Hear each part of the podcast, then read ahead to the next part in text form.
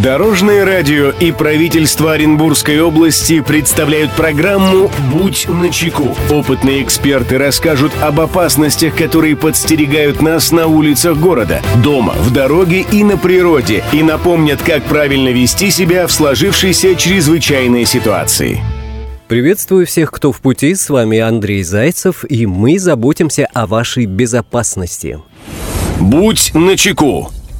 Требования законодательства обусловлены заботой о безопасности всех участников дорожного движения. Например, колеса с шипами могут стать причиной дорожно-транспортного происшествия. Тормозной путь автомобиля с шипованной резиной на порядок короче, чем у транспортного средства аналогичной модели и комплектации, но без шипов. Из этого следует, что водитель позади идущей машины, вероятнее всего, не успеет вовремя остановиться. Сегодня мы продолжим рассказывать о правилах по установке знака знака «Шипы». Здравствуйте, Дорожное радио. Однажды с друзьями обсуждали тему по зимней резине. Стало интересно, предусмотрена ли какая-то ответственность для водителей в случае ДТП при неустановлении знака шипы. Спасибо, Дорожное радио.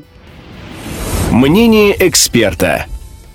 Эту проблему прокомментирует старший прокурор отдела государственной и ведомственной статистики, младший советник юстиции Рамзия Калимулина. В соответствии с федеральным законом об обязательном страховании. Гражданской ответственности владельцев транспортных средств, если участники дорожно-транспортного происшествия признаны ответственными за причиненный вред, страховщики осуществляют страховое возмещение. В счет возмещения вреда, причиненного в результате такого ДТП, с учетом установленной судом степени вины лиц, гражданская ответственность которых ими застрахована.